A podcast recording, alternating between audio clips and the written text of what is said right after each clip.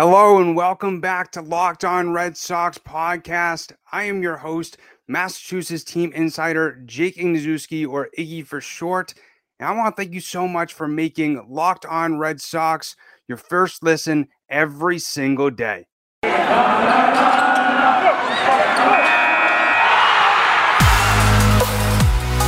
are Locked On Red Sox, your daily Boston Red Sox podcast part of the Locked On Podcast Network. Your team every day. I hope everybody is having an amazing Tuesday, and I really appreciate the warm welcome after my first episode on Locked On Red Sox podcast yesterday. It was amazing getting so much support throughout social media and through Twitter. But I wanted to start today's show talking a little bit of news that came from Jon Heyman this afternoon. Jon Heyman reported that the Red Sox are one of four teams that checked in on shortstop Trevor Story. Story is one of the shortstops that were highly touted throughout this free agency. But after a little bit of a disappointing season with the Rockies, and it was surprising that honestly the Rockies did not trade him at the trade deadline, he hasn't really gotten too much traction throughout this free agency and potentially could be a good option for the Red Sox to either slot into that shortstop position or move to second base, or even he could, like I said, move into that shortstop position and have uh, Xander Bogaerts slot into that second base position. And then also, as well, it was reported that Red Sox bench coach Will Venable will interview for the Athletics managerial job. Venable was also a guy who interviewed for the Red Sox managerial position this past year and has been a managerial position really over the past two to three years.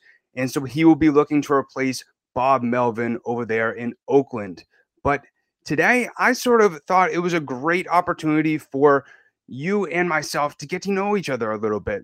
Since Lauren has been doing this podcast solo over the past month and a half, I said I'll just take this episode for myself, do it solo, give myself the opportunity to get the audience, uh, to get to know the audience a little bit more, and also to have the audience get to a little bit get to know a little bit more about myself as well. So this morning on Twitter, I posted, Who is your favorite Red Sox player from 2021 other than Xander Bogaerts, Rafael Devers, Kike Hernandez, or JD Martinez? Honestly, I put those players in the back end and kind of put them off the board because honestly, I kind of knew that they were just going to fill up in the replies or fill up with the votes. Um, and I kind of wanted to see what you guys thought about some other players on the roster. So we got 42 entries when I checked at 7:30 p.m. on Monday night, and Nathan Eovaldi overarchingly won with 10 votes, and then coming in second, tied, uh, was Kyle Schwarber for five votes, Alex Verdugo for five votes. Uh, there was a three-way tie in third with Bobby Dalbec with four votes, Garrett Whitlock with four, and Tanner Houck with four. Uh, and then Renfroe came in fourth with three votes. Uh, and then there was a three-way tie in fifth place of Jarren Duran with two, Christian Vazquez, and Christian Arroyo. And then there was just some honorable mention of Franchy Cordero, which was put in by the show's good friend Pesky Report, and I kind of felt like that was a little bit of a joke with how disappointing of a season he had. And then Nick Pivetta with also one vote as well. But honestly, my vote would have been Alex Verdugo. He's a guy ever since he came over from the Mookie Betts trade has just brought the energy. He's brought so much passion. Is really embraced Boston and Red Sox Nation as well. He I, will never forget um, your brother from Boston. He did that uh, in the in the ALDS. Did a little bit of an impression of that Samuel Adams advertisement, and he's a guy who has really who really came up not only in 2020 where he was pretty much the best player on that roster since that team was so disappointing, but throughout 2021 he came up clutch in so many critical situations. And like I mentioned, him and Kike Hernandez were the two guys that brought the energy. It seemed like every single night. But honestly, it makes sense that Nathan Eovaldi was one of the guys who really a lot of people enjoyed throughout the 2021 season. Uh, he was the guy who kind of slotted into that ace position while Chris Sale recovered from Tommy John surgery And he was honestly a little bit snubbed from the Cy Young voting. He came in fourth. I honestly thought he should have come in second or even just won it. But you got to give props to Robbie Ray for his incredible season this past year. But I think that's what somebody said on Twitter that he was snubbed from the Cy Young voting. And I completely agree. It seemed like every single time Eovaldi went out there, he had a really stellar performance. There was only once or twice where you saw Eovaldi allow like five to six runs. I'll never forget that Yankees start where he just blew up in two innings and it was honestly very surprising. You know, I, I, I watched that game and it was a tough game to watch, but and you never really expected that from Nathan Eovaldi, and especially going into that wild card against the Yankees, all fans honestly thought that Nathan Eovaldi should start that game, and which he did, and. It, it was honestly really interesting to see all your guys' votes and see who you guys really enjoyed. Schwarber wasn't too too much of a surprise since he was such a great player coming over from the Washington Nationals in over from the trade deadline. And then when you look at, you know, the three-way tie with Bobby Dalbec, Garrett Whitlock, and Tanner Houck, I, I find it kind of interesting that all those guys are tied for third, and all those guys were rookies last year. Obviously, we saw Bobby Dalbec had a little bit of a rough start to the season, but then when you saw all the rumors swirling around. Maybe uh, Anthony Rizzo would come over uh, during the trade deadline. You could kind of see that that motivated Bobby Dalbec to sort of step his game up a little bit. But you always kind of expect a rookie to struggle during his first few games in the majors. And Dalbec was also coming up as a uh, known as a high strikeout rate. He was kind of like an Adam Dunn type of player where, you know, low average, with, but he hits the ball super far. But you kind of had a lot of high expectations for Dalbec going into 2021 with him leading all of spring training with seven home runs. But obviously, we saw him become one of the best hitters in all of baseball during the second half. And that was a big part from his help with uh, from Kyle Schwarber, who said that he helped him in the batting cages when he came over from the trade. Garrett Whitlock, obviously a guy, not too much of a surprise. I honestly thought he should have gotten a lot more votes in the rookie of the year. He's a guy that the Red Sox got in the Rule 5 draft from the New York Yankees. And he was a guy who, you know, uh, it was so easy to rag on Yankees fans. You guys, because they essentially just handed the Red Sox Garrett Whitlock. And as we saw as well, the guy that they decided to protect over Garrett Whitlock in the Rule 5 draft ultimately got released by the Yankees and picked up by the league's worst team, the Baltimore Orioles, which is pretty laughable. But Garrett Whitlock, a guy super re- reliable out of the bullpen time and time again, and could honestly see him getting a good amount of starts this next season in the rotation, especially with all the question marks uh, regarding the Red Sox rotation going into 2022. But throughout the season, he just found a way to just strike hitters out, look like a veteran. And it was interesting, especially, I think it was his first like 15 games that he pitched, he hadn't allowed a run. And you're like looking at yourself, is this guy a rookie? Are you kidding me right now? And then when you look at a guy like Tanner Houck, going into the season, he had a lot of high expectations after how well he did in 2020. You know, in the back end of that 2020 season, Houck made four starts, and I'll never forget his his uh debut. I think he got like seven strikeouts, only allowing two hits. And you're thinking in your mind, this kid's the rookie. Like this looks like the second coming of Chris Sale especially with his insanely filthy stuff. You know, that sweeping slider. Uh, he looks like a right-handed Chris Sale, which which most people would say with that sweeping slider, and then also looking as well uh, with Duran and Vazquez and Arroyo in that fifth spot makes sense with uh, Renfroe as well in that fourth spot. But it was really interesting to hear your guys' thoughts on who were some of your favorite players throughout this 2021 Red Sox season. Obviously, it was a super exciting season. Not a lot of people expected them to go as far as they did, but so much excitement, so much passion. Reminded me a lot of the 2013 Red Sox, quite honestly. And it's just a perfect representation of something that you're going to hear from me time and time again of the phrase, in Chaim we trust. Nobody expected this team to be good. Nobody expected this team to go to the even close to the ALDS. But Chaim Bloom had a plan, and that's all as fans we really got to do is in Chaim we trust. In the second segment of Locked On Red Sox podcast, I will be talking about some of my all time favorite moments in Red Sox history from my time since I've started following the Red Sox.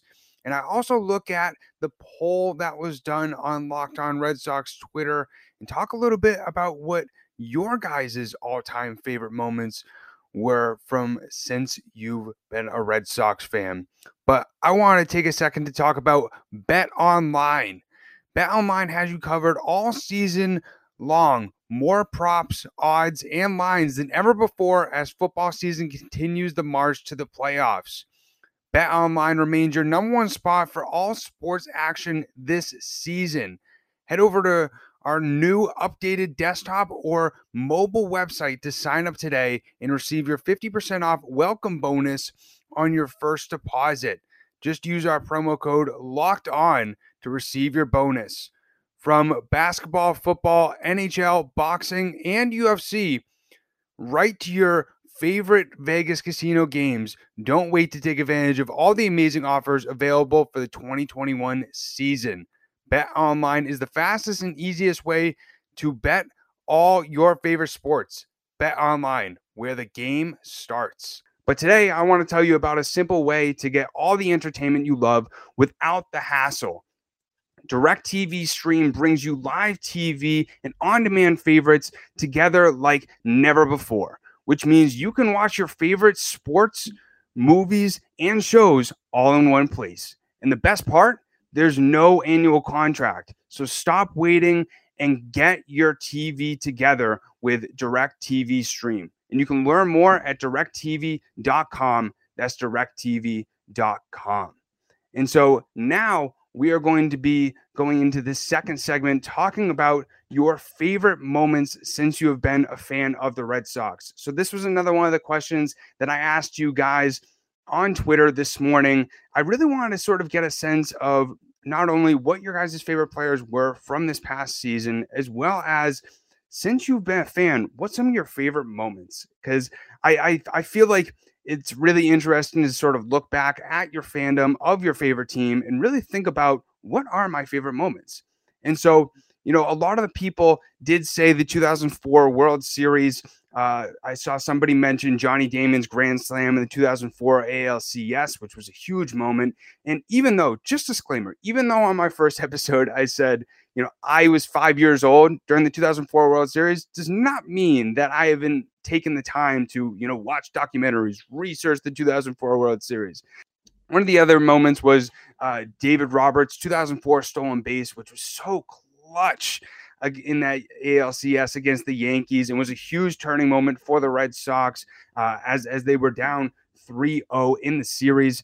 And then just one that any Red Sox fan will remember if you bring it up is the David Ortiz Grand Slam in Game Two of the ALCS back in 2013. I'll never forget. Uh, Anibal Sanchez had a one hitter and mainly had a no hitter going into the I think it was the seventh or eighth inning during game one of that ALCS against the Detroit Tigers. And then during that game, too, I'll never forget just being on the edge of my seat, hoping and praying that the Red Sox would do something to find a way to get back in the game. And Joaquin Benoit was on the mound. David Ortiz, bases loaded, uh, hits the grand slam.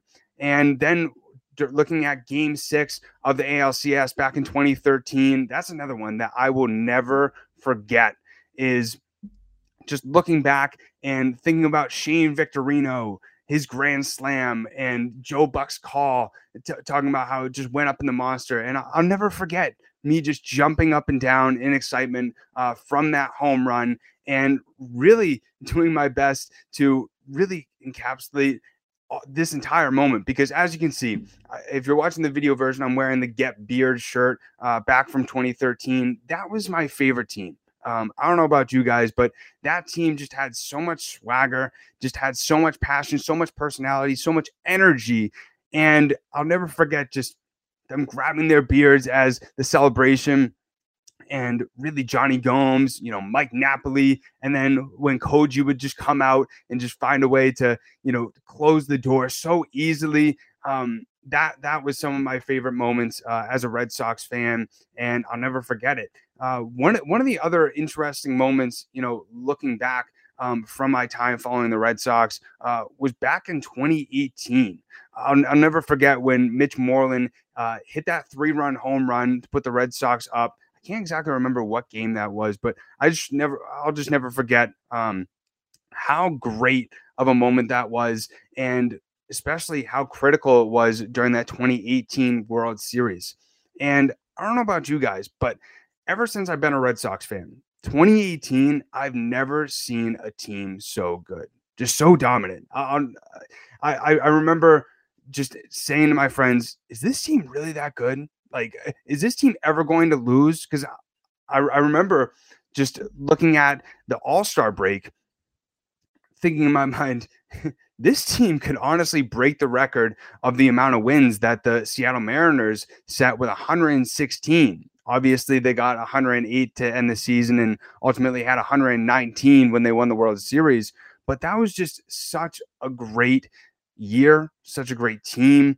And especially that run, you know, going through passing the Yankees and, and especially when they put up, I think like 12 against Luis Severino and really beating down on the Yankees. And one thing that I'll never forget about that 2018 team was Craig Kimbrel. It seemed like every single time Kimbrel went in, it was really tough to actually be confident that the Red Sox were going to win because uh, he always found a way to make it much more of a tougher situation to close the door than it actually should have been. And he always found a way to load the bases or just get allow the other team to creep back a little bit. And I, will just I'll just never forget how tough it was to feel confident that Craig Kimbrel was going to shut the door. And then also looking at as well Andrew Benintendi's diving catch uh, to help the Red Sox uh, win that game against the Astros. Uh, his his him just jumping up like go. Like it, it was just so so much fun to watch throughout that entire season. And honestly, I just wanted to mention as well you're going to learn from me real quick that I love Chaim Bloom. I'm not a huge Dave Dombrowski fan, even though, you know, I greatly appreciate everything that Dave Dombrowski did for the Red Sox, helping them, you know, win that 2018 World Series, bring Nathan Eovaldi over here, as well as Steve Pearce during those uh, really critical um, 2018 trade deadline moves, especially with what Steve Pearce did throughout the 2018 World Series, ultimately becoming the World Series MVP. You'll never you you'll never be able to discount how big that uh, trade was. But Dombrowski was just a guy who I think put a lot of payroll constraints on the Red Sox, as well as shipped away all their prospects uh, that they had in that stacked farm system when he first came over to the Red Sox.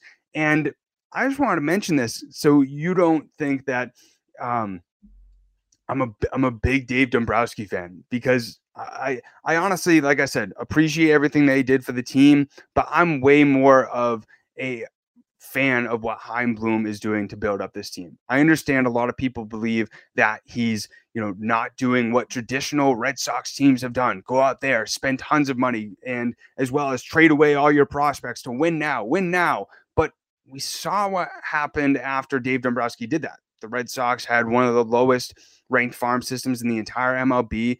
They had so much payroll that they had to find a way to shred off. And honestly, because of Dave Dombrowski, that's why Mookie Betts isn't here. For for people who uh, don't already know, Mookie Betts' trade was a salary dump essentially, and just so you know, I, I, was a big fan of the Mookie Betts trade. I, I, wasn't a guy who was super upset about them trading him because I, I knew it was kind of inevitable. The Red Sox had the opportunity to, you know, get a lot of prospects, be able to bolster up their farm system as well as get a, tons of salary off. You know, Mookie Betts was owed $27 million. David Price owed $31 million over the next, I think it was like two to three years. And the Red Sox had we're about to get docked 50% of the tax of the luxury tax and obviously now looking back it was a big reason why they were able to purchase the uh, pittsburgh penguins and now try and purchase an nba team which believe me i'm not a huge fan of that either i as, as anybody would i want the red sox to go out and spend i want the red sox to go out there and make this team better so they're able to win uh, you know, immediately. But at the end of the day, I'll always go back to what Chaim Bloom said in his induct- introductory press conference. I want to make this team competitive for years to come. And that's something that I'm looking forward to because I'll never forget just seeing this Red Sox team go from worst to first, worst to first. And it, it was just such a cycle. They, they were never able to fully be consistent, e- even really after you know they won the World Series in 2013. They sucked in 2014, and same thing in 2018. They sucked in 2019. They've they've just never really been able to be consistently good ever since you know you could go all the way back to like 2007. Um, well, I mean they were good in 2008, 2009, but then obviously 2010 really fell off. But that's what I'm saying. Being able to be like the Dodgers, being able to be like the Rays, and be consistently good from year to year, and also have a stacked farm system where you're able to make those trades as well as also plan for the future. So I just want to give that little bit of disclaimer that you're going to hear me a lot say in Chaim we trust, but that's just because I look at Chaim Bloom, other than Farhan Zaidi, other than Andrew Friedman, I or you could also say David Stearns, who's the general uh, general manager of the Brewers. I think Chaim Bloom is top five, one of the smartest people in baseball. And talking uh, and going into segment three, we are going to be ending the episode on a mental health note, you know, giving some encouraging words, as well as talking about what you can look forward to in Wednesday's episode of Locked On Red Sox podcast. So, going into the third segment, I want to talk about a little bit of what you can preview uh, listening to on Wednesday's episode, where Lauren and I are going to be breaking down sort of the Trevor Story interest, as well as talk about some potential second baseman options going into 2022. Obviously, we could either see Kike Hernandez a lot at second base, if when he platoons with Jackie Bradley Jr. And there's also tons of question marks on how the outfield situation is really going to look going in 2022, as well as potentially Christian Arroyo. Or could we see Jeter Downs get caught up? I don't really think so. I think he needs some more time in AAA, but definitely tune in to Wednesday's episode to hear Lauren and I's thoughts on all these storylines. So I want to end this episode sort of on a positive note, talking about really, we're at the end of the year right now. And it's tough a lot of times for people going through these holiday times, either being alone, going through some struggling times, and ending the year. And it's always tough to stay in a positive mindset, especially when you're going through those hard times. One quote that has really been huge for me when I go through those tough times is everything happens for a reason. And really being able to take a step back and think about what can I learn from this situation? How is this situation going to help me grow? And I honestly believe that everything does happen for a reason. You know, different situations come up in your life so you can learn for the future. And you won't fully be able to realize that until later down the line when you think in your mind, oh, yeah, that's why I went through that. So then I could learn this. And it's, like I said, really tough to be able to understand it in the moment. And so take a step back, remember what you're grateful for. You know, if you have a car, you have a car. You know, if you have a phone, you have a phone. Not a lot of people have a phone. You woke up today. It's as simple as that. You know what I mean? You, you, so many things can happen in this life. You never really know when your time on this journey is going to end. So remember that you get every second once and really take that time to be grateful for everything that you have in your life because there's so many people who have it much, much worse than you do.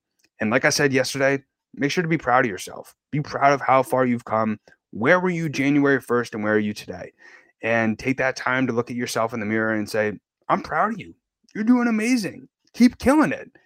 And that's how I want to end this episode on Locked On Red Sox podcast. Thank you so much for making Locked On Red Sox your first listen every single day. And now make your second listen Locked On Bets, your daily one stop shop for all your gambling needs. Locked On Bets, hosted by your boy Q with expert analysis and insight from Lee Sterling. It's free and it's available on all platforms.